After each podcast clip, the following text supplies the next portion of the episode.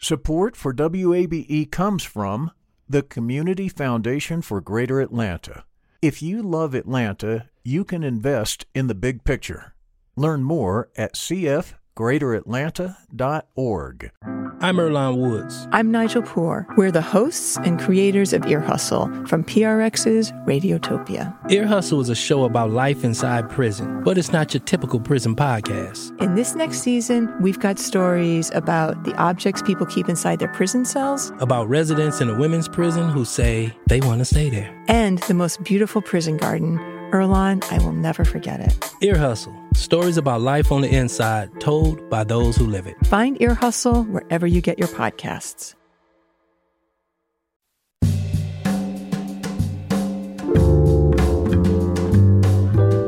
From WABE in Atlanta, welcome to this edition of Closer Look. I'm Rose Scott. Coming up today, Georgia is receiving billions of dollars from the federal COVID 19 relief plan.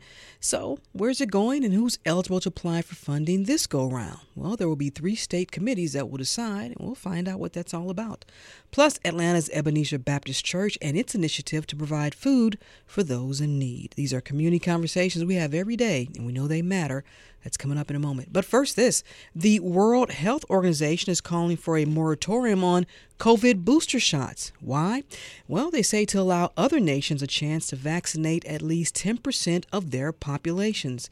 And it was a press conference held just within the hour. Dr. Bruce Aylward is senior advisor to the WHO Director General. Africa as a continent, for example, we're at less than 5% coverage in terms of, you know, two doses of vaccination. We're down around less than 2% coverage, actually. And this contrasts with the numbers in North America, in Europe, and other areas where we're getting upwards of 50% coverage now.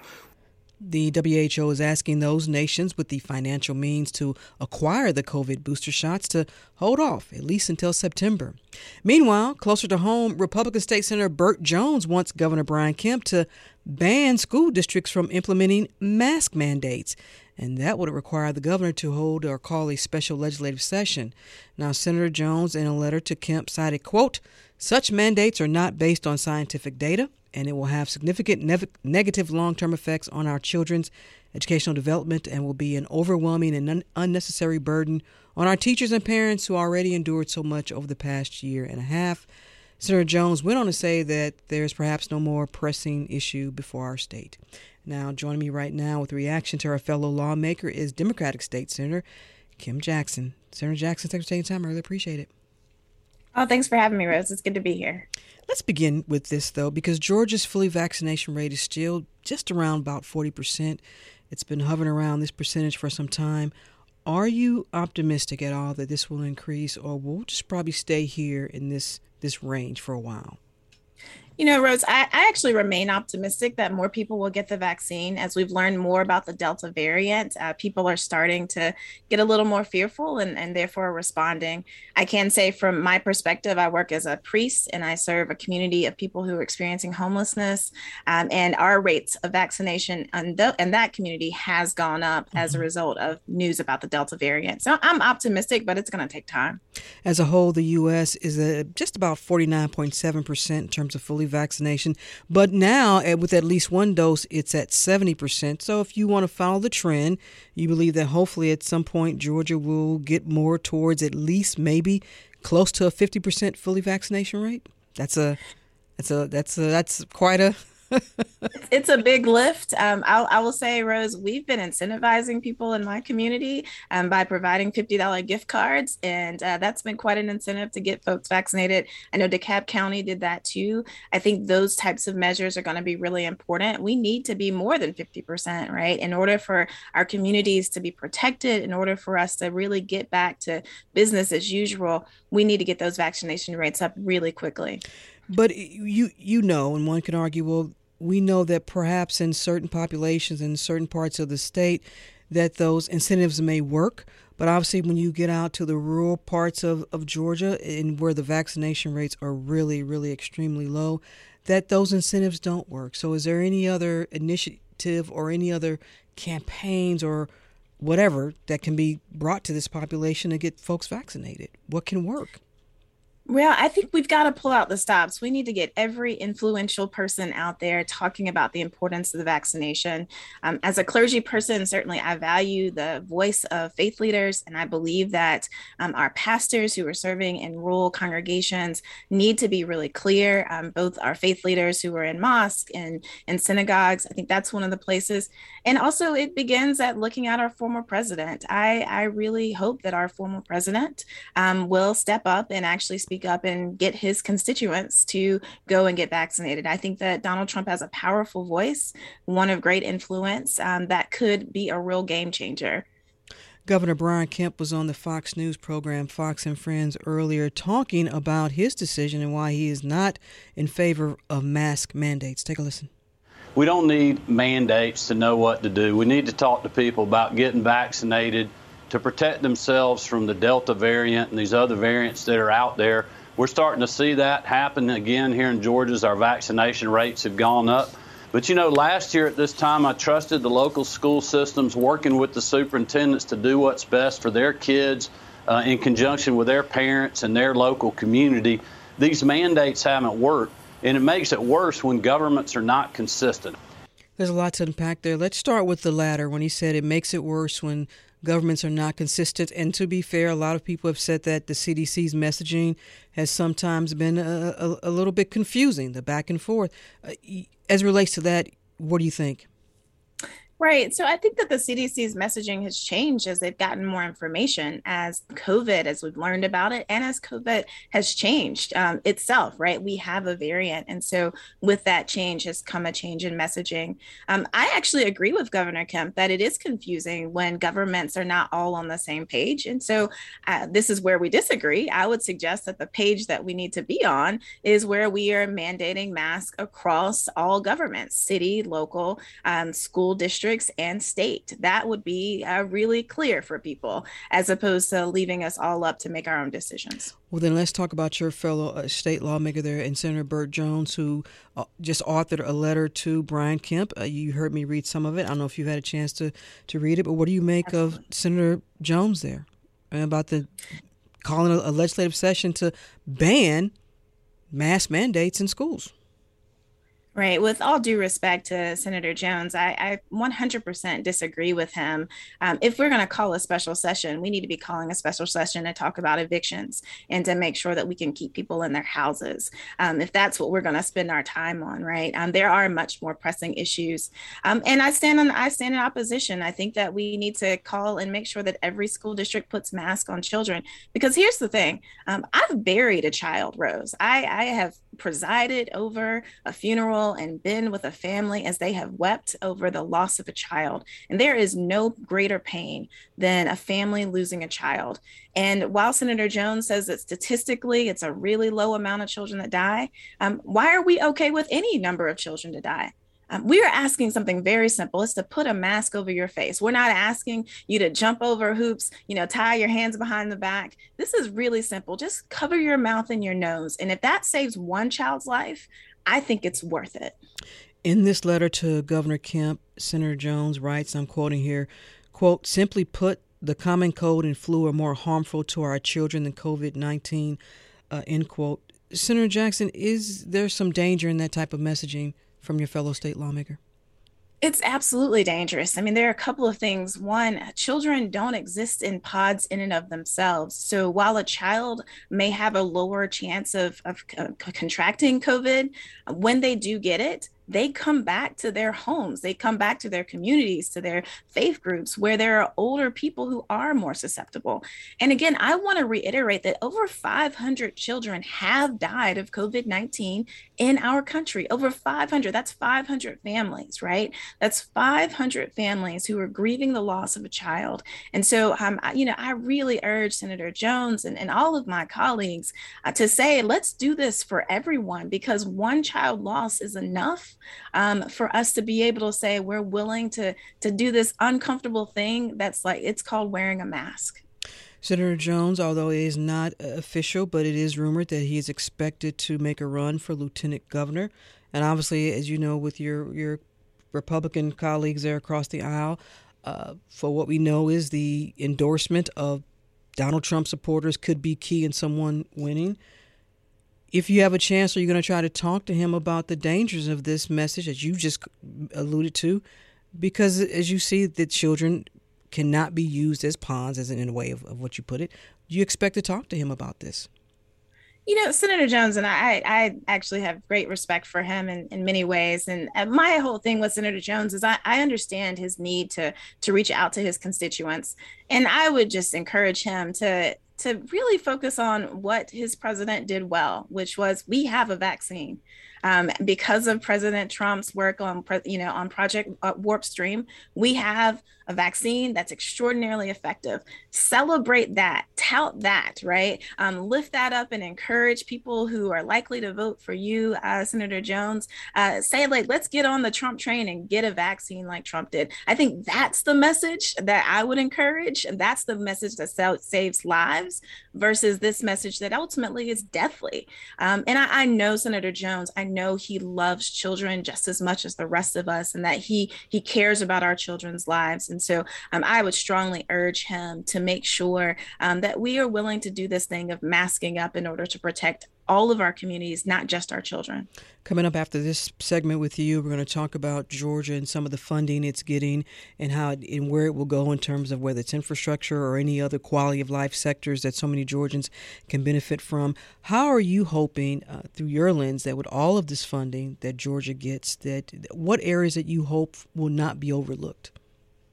Yeah, I really hope we don't overlook housing. It is such a key fundamental piece uh, for our livelihoods. And so we have so many people who are standing on the precipice of evictions. Evictions have started in some places. Um, so I would hope that that would be an, inter- we would begin immediately to disrupt that. Uh, and then another place that I would point to is actually making sure we do take care of our children. Um, our children have experienced a great amount of trauma over the last year and a half, and there will be some ongoing needs. Uh, so let's invest invest in school counselors. Let's invest in community counselors and uh, making sure that our children have the access uh, to that care that they need. And then finally, uh, we need to expand Medicaid. And honestly, that doesn't cost us a dime to do it. But we absolutely need to expand Medicaid to provide health care to Georgia's working poor, to people who are going to work every day and um, are afraid to take off because they have they don't have the money to pay for to see a doctor um, and they don't have the money to take the time off. So those are kind of my high priorities when I think about what we do with our money. Well, in terms of expanding Medicaid, it, we it, you and I could spend a whole another hour talking about the history of that here in Georgia as it relates to the General Assembly and, and the, the challenges there. Um, right now, Georgia sort of in a in a standstill with Medicaid expansion because Governor Kemp, the medical waiver plan, and the White House not exactly seeing eye to eye on this as it relates to those work requirements. Right. We are in a standoff that's absolutely unnecessary. Uh, friends of mine like to talk about things being free 99. Well, Medicaid expansion is free 99 here in Georgia um, due to the incentives that came down to us from the federal government. So this standstill is one that's solely rooted in kind of some political ideologies that ultimately leave people unhealthy. They leave people. Um, I mean, without with delayed medical care, you can die. Uh, so this standoff, due to some strange ideological notions that people should have to work in order to have access to health care, um, is is leaving people out to lunch, and we need to we need to address that really quickly. And finally, Senator, I do want to get your thoughts on obviously another pressing issue, not just here in the Atlanta area, but throughout the nation and Georgia, and that is the crime issues here, the increasing uh, percentage of violent crimes here. We've heard different Everyone has a different approach to this. Uh, from the GBI, Vic Reynolds is going to be on this program Friday. Um, what's missing in this conversation that people aren't addressing? Instead of folks yeah. going back and forth and blaming each other. Right. Right. I think one of the things that's missing is really trying to address some of the underlying issues that um, we have in our in our communities. And one of those things I think is access to mental health care, access to new ways to resolve conflict. Uh, so what we're seeing with these violent crimes is that these are folks who are arguing and who don't have the tools um, that they need in order to resolve that conflict in a way that's not deadly. And so I, I'd like to see more more resources out there on the street to help people with conflict resolution. Um, Um, let's get jobs that pay people well um, so that they're not having those additional stressors, right? Uh, stress makes us all not behave at our best. And, and I do very much believe that some of our underlying stressors of people not having the jobs that they need, not having food and secure housing, that all of those lead to us not being our better selves and the, therefore sometimes committing violent crimes. Democratic State Senator Kim Jackson, as always, we appreciate you taking the time. I really do. Thank you. Yeah, thank you so much, Rose.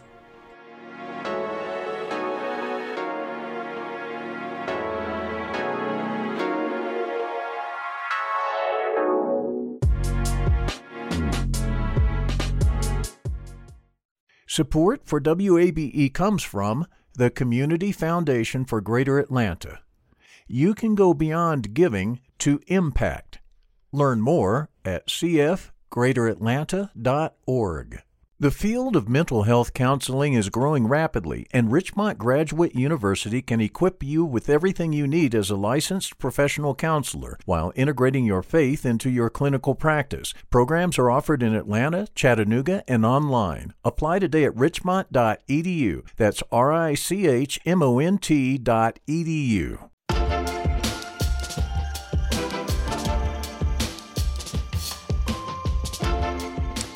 And Closer Look continues. This is 90.1 WABE, Atlanta's Choice for NPR. As always, I'm Rose Scott. It's not clear when the nation, or the world for that matter, will be clear of the COVID 19 pandemic. That we know. And what we also know is this every state in the nation will have an opportunity to improve, as we talked about all, all the time on this program, those quality of life sector, sectors for its residents. And that includes other areas such as infrastructure, everything that as we like to say, all those tentacles that apply to our daily lives. And through past legislation, well, states are receiving funding. But here's a question How much and how is all this going to work out? Well, we know there's only one woman with the answer to that, right? That's Jen Wade, who's the grants manager in the Office of Planning and Budget for the state. Uh, Jen Wade, welcome to the program. Boy, I really put you on the spot, didn't I? You sure did. Thank you so much for having me. We're super excited about this program and just really grateful for the opportunity to get that out in the community. So let's back up. Let's make it all clear so folks don't understand. They start emailing me asking for how can they get mm-hmm. some some funding because there's been a lot of federal funding coming out of Washington for states. What are you exactly your department is tasked with? How much and and what does this relate? Is this related to the American Rescue Plan? Correct. So um, just to back up for just a second. So my role specifically is um, really to ensure that as the, as the grants division manager, that we continue to oversee the um, funding that was implemented and the compliance associated with the CARES funding, because mm-hmm. that's still going as well. So the CARES Act funding, as well as obviously the, the newly enacted American Rescue Plan funding, which uh, um, the Jobs and um, Infrastructure Committee is focused on with this open application process. Okay, so now you you we're talking about the American Rescue Plan and we're talking about infrastructure. So break that down for our listeners. I mean, I, I think often when we think of infrastructure, we automatically just think of bridge, bridges and roadways and, and, and that, but there's a lot tied to that. So can you give our listeners a little bit more when we talk about infrastructure, what exactly type of projects we're talking about here? Sure. So um, the three committee focuses, as you said, we have broadband infrastructure, water sewer infrastructure. And for those two, we're really looking at um, the guidance, and that guidance points to investments in water, sewer, broadband infrastructure, making improvements to um, clean drinking water, supporting vital wastewater and stormwater infrastructure, and then expanding access to broadband internet. Let's start with broadband and internet because that's been such a huge issue here in Georgia, particularly because we both know of the, the rural communities here. And there's been so much made that, look, connecting is is really that's where you begin. You have to connect these communities. But look, listen, a community in Albany might be different than a community up in, in North Georgia. So, how does that work? How do you all decide what you know? Who, is it by organizations? Does it go to counties, cities? What's the process there? Yeah, so I'll back up even a little bit further. So the eligible entities for this particular program, it's all on our website as well, but we're really looking at um, like a broader community or broader um, industry impact for this.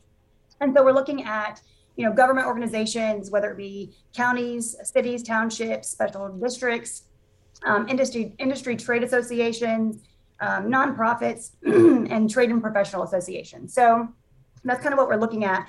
And Treasury really is the one that kind of determines um, eligible um, eligible uses of this, right? Mm-hmm. And so what we're looking at is for broadband in particular.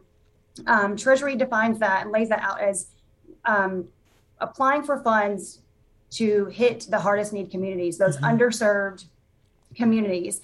And they've actually defined it out. Um, I'm not the broadband expert. Sure. And so, um, but Treasury does lay that out. they um, address the broadband needs and um, areas that are currently underserved. They define that as lacking a wireline connection mm-hmm. that reliably reliably delivers minimum speeds of 25 megabyte per second download and 35 megabytes uh, upload. So that's kind of how Treasury defines mm-hmm. that underserved need. Does this also include, uh, Jen, in terms of the actual physical putting in the broadband? What I don't want to call it piping. I'm not an expert at this, but the, you, you and I both know right. it's not. In the old days, we could plug something in, but it doesn't work that way anymore. So does that also include actually physically putting in, in place the whether it's uh, some type of fiber optic or whatever have you? That needs to be in place too, because in rural communities you know, we've we've had conversations with guests, and they've had to stand on their back porch with the cell phone to try to get the best signal because there's nowhere for them to plug in their their laptop or PC. So does it also include the actual physical infrastructure here? Correct. So for the broadband piece itself, I mean, you're talking about fiber optics. You're talking about the the labor that goes into that, the subcontracts that they will have to, you know, um, award out to make sure that infrastructure is put in place. Um, any maintenance that they can include, obviously within the guidelines of Treasury, um, and you know making sure that that those reliable speeds happen. But those underserved, you know, we keep hitting on those. There are there's a lot of um, nuances to broadband. Mm-hmm. I have learned a, a, whole lot about it, um, but there's a lot of nuances, and and I am not going to be the the one scoring these, right? So our committees will be scoring those. So the broadband committees will focus in. They'll be looking for um, everything that meets Treasury guideline But when we look at the served and underserved, we're looking at, you know, if, if one person is served on the street, you know, you and I wouldn't count that as served, right? But mm-hmm. broadband has very specific parameters around what they deem as served. So we're kind of allowing folks to still apply utilizing a map that we're going to push out. Um, and so they'll be able to look at that. And if one is considered served, they can still make the argument that it's, you know, not reliable or that mm-hmm. it really isn't served. And Jen, before we continue, how much money are we talking about here in, in the total pot in terms of funding for these three areas, the broadband, water, and sewer? Sure. Yeah. So for broadband, we have 30 mil. 30, I'm sorry, 300 million. For water sewer infrastructure, there's 250 million. And for negative economic impact, there's 325 million. But these are all planning amounts. Mm-hmm. The total award for the state for the first tranche, Treasury is doing two tranche, two tranche um, fundings, but we, we just don't know if we're going to get that second tranche. So we're really focused on the money we have in front of us. And we don't know what we're going to see. We don't know the volume of applications. So those mm-hmm. are just planning amounts right now. Those are flexible. If we get an influx of broadband um, applications that you know exceed what we thought we were going to get, then we have flexibility to add more to those each of those pots of funding. I want to shift now to this economic fallout committee because that seems like there's a lot packed into that. Yes, that is probably um, going to be one of the most difficult for our committees to field as far as reviewing because we, we've already seen an influx of folks, you know, going onto the website, um, applying through Georgia grants and economic impact, the negative economic impact committee is going to see a lot of applicants for that. And that it runs the gamut and everything from, um, you know, addressing housing and homelessness, mm-hmm. Um, educational disparities, hardest hit community needs, um, assistance to workers and families and like job training mm-hmm. um, and speeding up recovery for you know our hardest hit industries like tourism travel hospitality those are the ones that treasury lays out but there's an opportunity to expand on that um, if there's a different sector that was hit hard as well. And we've done so much on this program in terms of if there are some issues when we talk about the negative economic impact. You mentioned housing, but also food. And, you know, I have a segment coming up just after this one and where we'll talk about food insecure areas as well. I'm imagining all of that is packed in there too as well. Correct. And again, you know, we're really, the committees are really going to be looking for applications that show a broader community or that industry impact, right? And so when we're talking at a, a level for housing and whatnot, you know, with Senator Jackson mentioning, you know, housing and the eviction moratorium, you know, uh, we have other funding programs through CARES and mm-hmm. ARPA. Um, DCA is implementing our homeowners assistance fund. Mm-hmm. They are also implementing our emergency rental assistance fund. They're doing a phenomenal job with that. All of that can also be found through our COVID 19 response um, tab on our opb.georgia.gov website.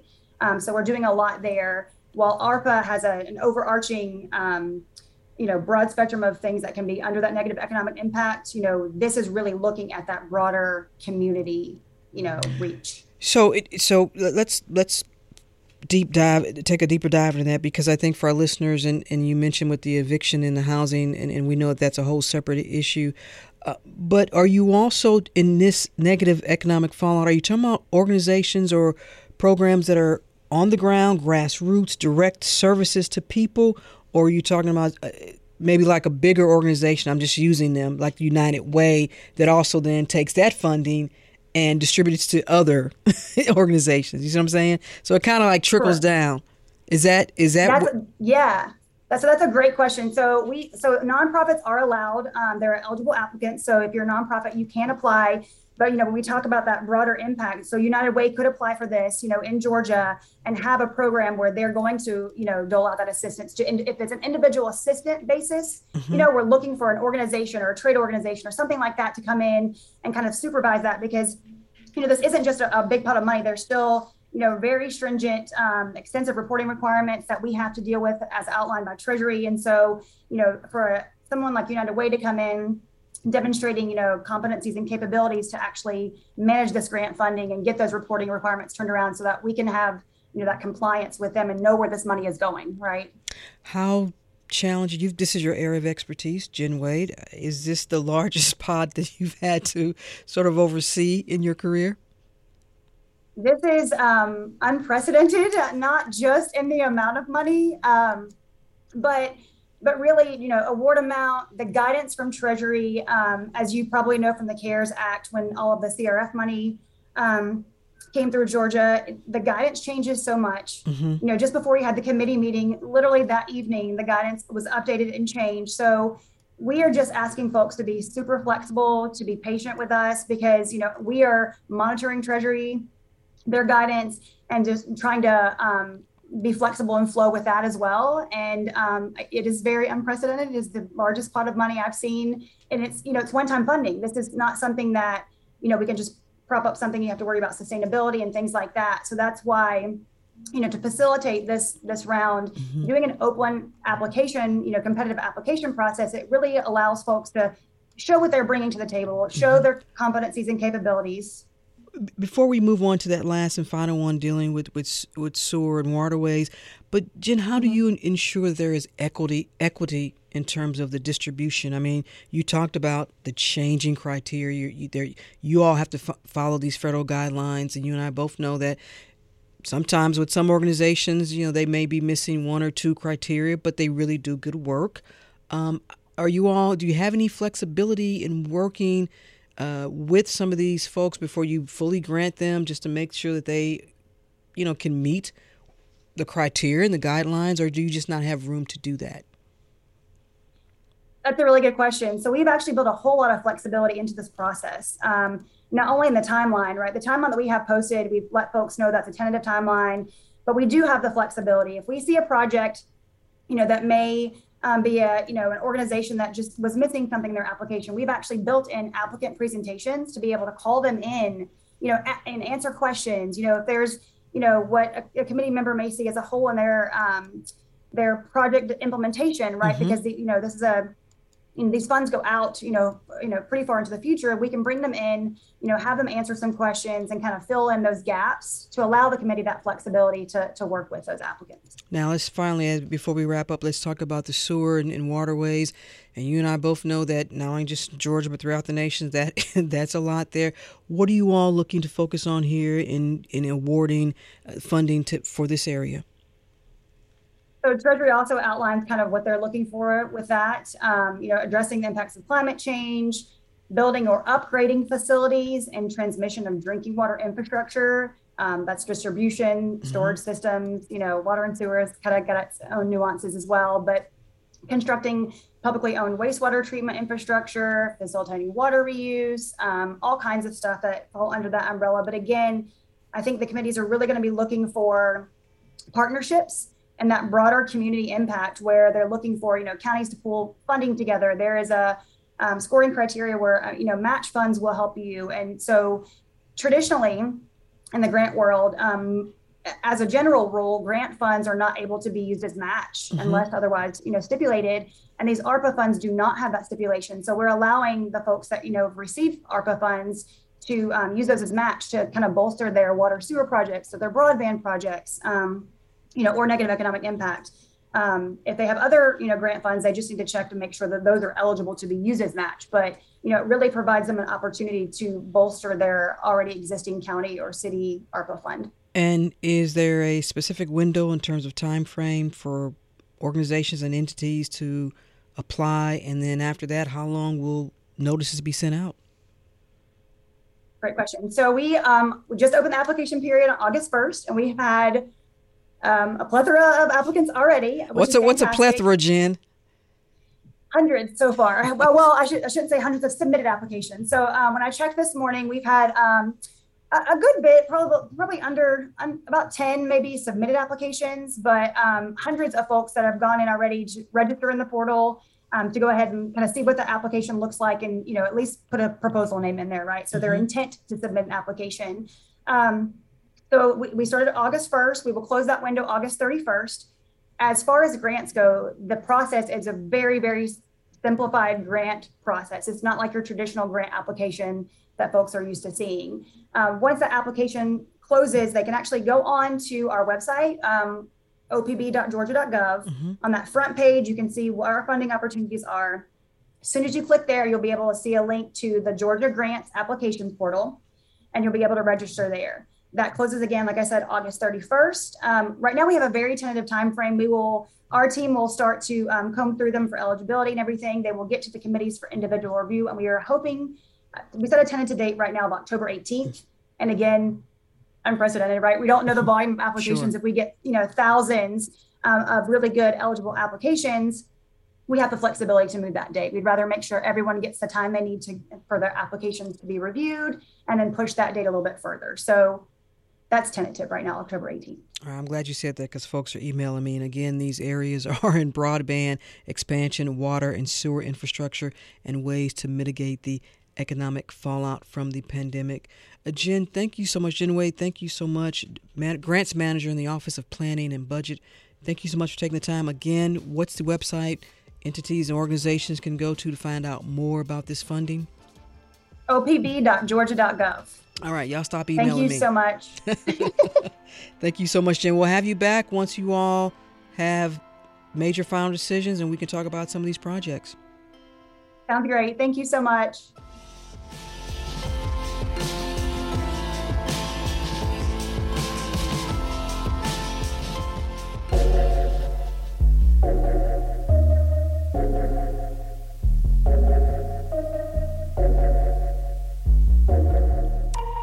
And Closer Look continues here on 90.1 WABE. This is Atlanta's Choice for NPR. I'm Rose Scott. You know, we have focused on food and secure communities and hunger many times on this program. And so now we're going to turn to historic Ebenezer Baptist Church, and it's, I believe it's Manna Mondays. The Reverend Bronson Woods serves as the Assistant Pastor of Outreach and Young Adult Ministries for Ebenezer, and he joins me now. Reverend Woods, thanks for taking the time. I really appreciate it. Hey, how are you doing? Good afternoon. Thank you so much for having me uh, yeah. uh, this afternoon. Let's begin here, Reverend. I want to get your thoughts on here because it's estimated that here in our state of Georgia, we're looking at about maybe 20% of the population lives below the national poverty line. Now, this is from 2019, and that's well over a million people. And when you hear this statistic, Reverend, what, what goes through your mind? What goes through my mind is that there are several people right around the corner who are in need, mm-hmm. who are in need of nourishment, who are, are searching. Uh, that's what goes through my mind, and also trying to figure out what it is that I can do to serve uh, during this time of crises. So that's what kind of goes through my mind. Um, when I hear these type of figures.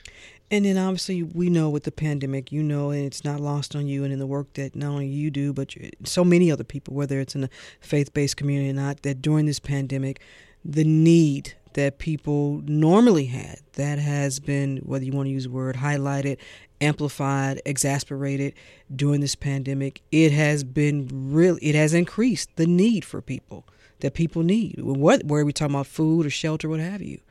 And I know you all have seen that.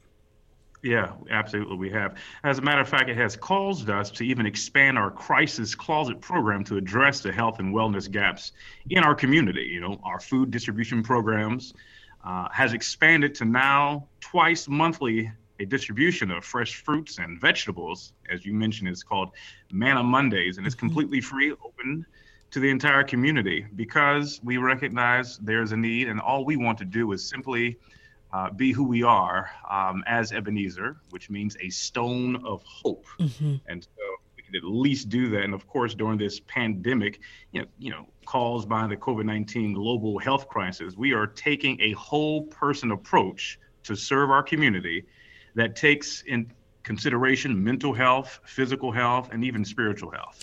And you all early on were a site for folks to come in and get COVID testing as well. Uh, we're going to get get into the food distribution.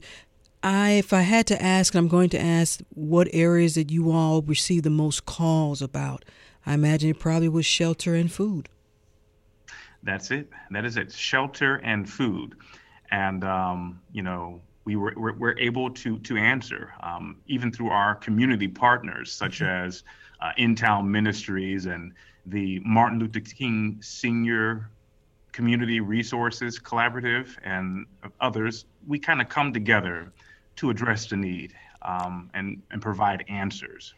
And, and, Reverend Woods, you know this, and, and for full disclosure, I, I, am not living. I'm not living far from Ebenezer. Mm-hmm. Walk around, you're jogging, you're biking, what have you. You see people living on the street who need help. This is not an issue that Ebenezer can fix alone. Uh, we know that Atlanta has made some, a lot of achievements, especially from different administrations to different administrations. And I ask everyone this about the holistic approach to providing these services for Atlanta's unsheltered. How do you see where we are as a city in addressing this from a holistic view and, and through partnerships? What's working, what's not working, what's missing? Well, one thing for sure, um, you know, as you mentioned, uh, we're just one church. Mm-hmm. We can't do everything. You know, um, our community partners help us out a lot, and there's neighboring churches such as um, Wheat Street and mm-hmm. Mother Bethel down the street, and even Liberty. Everyone kind of plays a role. Even Our Lady of Lourdes. Uh, we kind of come together to collaborate, and we divide things up, and we, you know, get together an agenda, and we press play and get to work immediately. Um, Ebenezer, yes, we, we, we play our role. Mm-hmm. And, you know, down through the years, we've been known as, you know, a, um, you know, historical church, but we're a very functional church um, every day of the week, uh, trying to to address some of these things. And what's most important here mm-hmm. is that we come together as community to be community uh, for the least of these, because they too are a part of our community, whether it be providing uh, the testing for COVID 19, mm-hmm. uh, the vaccinations, uh, food, haircut, hot showers, um, preparing for job fairs. These are the needs of the community right here, right now, some of which existed prior to the pandemic. But needless to say, uh, we represent a pillar of hope along with some of the other uh, pillars in the community, just playing our part because that's just who we are as America's Freedom Church. Mm. How did Manna Mondays come together? Manna Mondays came together as a response to the pandemic, mm-hmm. to the response of the calls that we were receiving, the emails that we were seeing, that we were receiving, um, uh, what this pandemic had caused. And so it all began with us providing testing. And as there were several cars that were lying all around our historic church as we were providing mobile um, testing, um, there was additional need, and folks were asking, "Hey, do you all have food?" Mm. Yes, I, I, have a test, but I just lost my job. Mm. You know, and we're we're not talking about you know what people would look at as well your typical poor, but we're talking about folks who pulled into the drive with um, fairly decent automobiles who no longer have jobs. Well, we have said and on this program before the face of poverty may not be what you think it is. Oh, yes. Oh, yes. And so we were able to uh, respond immediately. Now, mind you, we've had a we have a crisis closet that has been functioning for a little over 30 years, but it calls us to uh, expand and reach out to our partners at the Atlanta Community Food Bank and some of the other partners, and to do something more on a larger scale. Um, and then out of nowhere, within a week or two, we had manna on Mondays. Well, then it was like a manna on Saturday, manna mm-hmm. on Thursday. We just want to provide manna to the people who are in need right now. I feel you on that. And so these right. the the free groceries that you all are providing, eh, there's no registration, no ID. Folks just absolutely they just come to the church. Not. That is it, and we do everything right out front there. There's no um, you know, I actually evaluated that. Other churches and organizations, you have to call and register. I said, you know what? If we're trying to uh, be like Jesus, let us get rid of the, the red tape and just and just let the captive free, set the captive free, and and just be what we are and provide. And so there was no questions. We didn't question how we don't ration food out. We just provide. Mm. And um, and through that, you know, we were able to, if you will, minister uh, about the vaccination because we're trying to be good community uh, neighbors, good neighbors in the community. And so we provide food, and hey, we also have vaccinations and testing. And surely, um, you know, day by day, they think about it, and then they too become active participants in the community as well.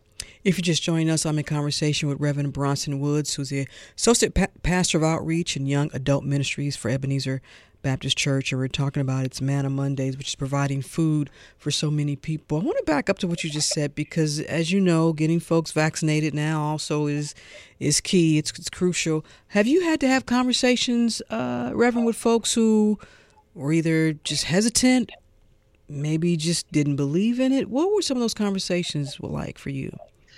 Absolutely, but of course, I'll drop this disclaimer. You know, I'm not medically qualified. Sure. But uh, but what we do we provide the space to educate the community. So we uh, reach out to our partners with Piedmont Hospital, led by uh, their COVID 19 task force, is led by Dr. Jayne Morgan. Mm-hmm. She's been on this program before. Yeah, who just so happened to be a, a daughter of the Ebenezer Baptist Church, and she speaks so uh, knowledgeably um, and informative about all the different, uh, the three different vaccinations, herd immunity, and that has helped. It has proven help, and we've held town hall meetings. We are part of something called the Choose Healthy Life Initiative, uh, of which comes out of um, the United Way. And so, and, we and, and, we're part of the leadership of that in trying to spearhead and just provide information because it's more than just shots in the arm, right? Mm-hmm. You know, folks are apprehensive and they have every reason to be apprehensive, but we are here to provide the immunization as well as information and educate them. Um, and, but ultimately, it is their decision. But we just want to be present and available. Reverend Woods, as we begin to wrap up, you all have been providing this food with Manna Wednesdays, eh, Manna Monday, excuse me. But as you know, also, um, there's going to be a need that's ongoing. Will you all be able to continue this? And I know, especially you and I both know, when the kids are out of school, and of course, the kids have been out of school for off and on, but as the kids have been out of school this summer, we know that for some households, the kids missing those meals it could be the meal they only get a day. But now the kids are back in school. Will you all be able to continue this food distribution program? we not only plan to continue the expansion of our crisis closet, which supports uh, this initiative, but uh, it's a part of our ministry. It's a part of you know being available and providing to the to the families to the point to where we're even having a job fair in October. So yes, to answer your question, yes, we will continue to do this work and continue in its expansion and being uh, good neighbors and being there uh, for a community that is in need right now. They don't need to go to a church where they are placed on delay. Mm-hmm. We are able to, you know, address things right away. Whether you are a Christian, Jew, a non-believer, we're just hope, and we just hope that you uh, are helped um, through one way or another. Well, speaking of hope, Reverend Woods, where do you hope we will be at the end of the year with this pandemic? uh, I hope we will be done. I hope a lot of hope, Reverend.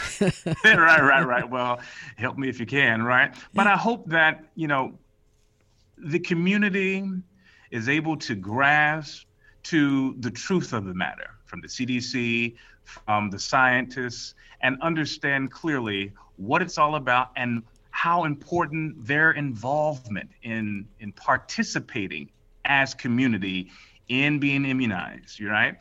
And and and understanding um, how it works, uh, herd immunity, and how they too can save a life and ultimately so that's that's what my hope is that we are we will be further than we where we are now um, in vaccinations and hopefully that the, the you know uh, the virus will be uh, uh, on its way out the door hopefully hopefully we get a better handle of it but we have to play our part how do you minister this part of history to folks when they're you know they have questions uh, reverend why is this happening you know i've lost someone to covid you know, this is, as we keep saying, extraordinary times. How, how do you minister to them about having faith and hope throughout all of this? I'm curious. Yeah, as you know, these type of things happen. Death happens, catastrophe and crises happen, and I get these questions all the time. You know, why? Why? And sometimes there is no answer. There is no uh, appropriate answer.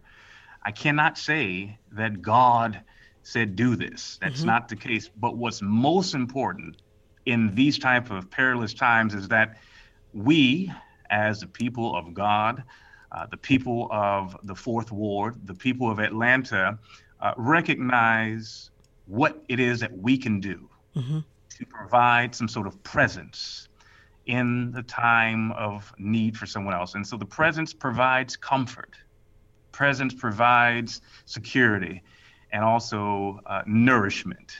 So that's that's pretty much how I've been kind of dealing with these type of uh, circumstances. Like I said, even prior to the pandemic, mm. we, we faced with a lot of these questions that um, sometimes, you know, just being there is an answer enough. Just to, you know, just to be uh, present. The ministry of presence means a lot, and it, you know, goes far.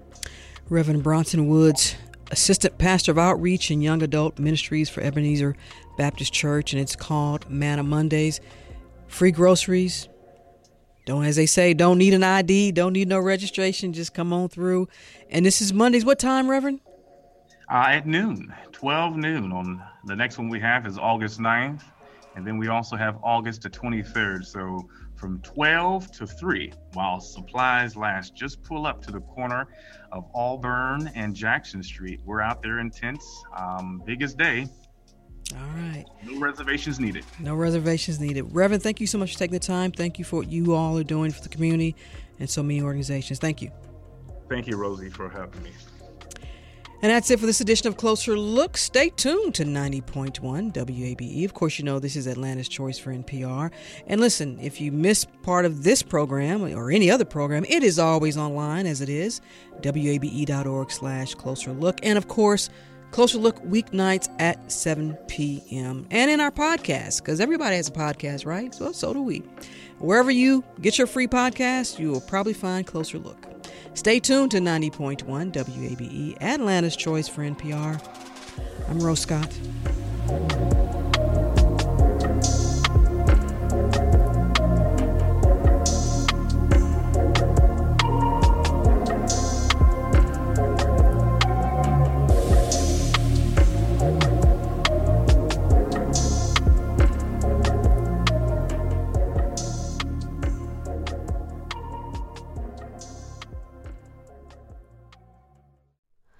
Hi, it's Terry Gross, the host of Fresh Air.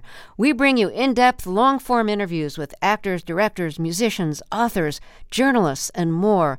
Listen to our Peabody Award winning Fresh Air podcast from WHYY and NPR. The Gold Dome Scramble podcast is now plugged in, a WABE Politics podcast. New name, same on the ground reporting from us, WABE Politics reporters Sam Gringlas and Rahul Bali. We'll cover local, state, and national politics as we talk to politicians and voters to break down each week's biggest headlines. New episodes drop on Fridays. Listen and subscribe at WABE.org or your favorite podcast platform. WABE.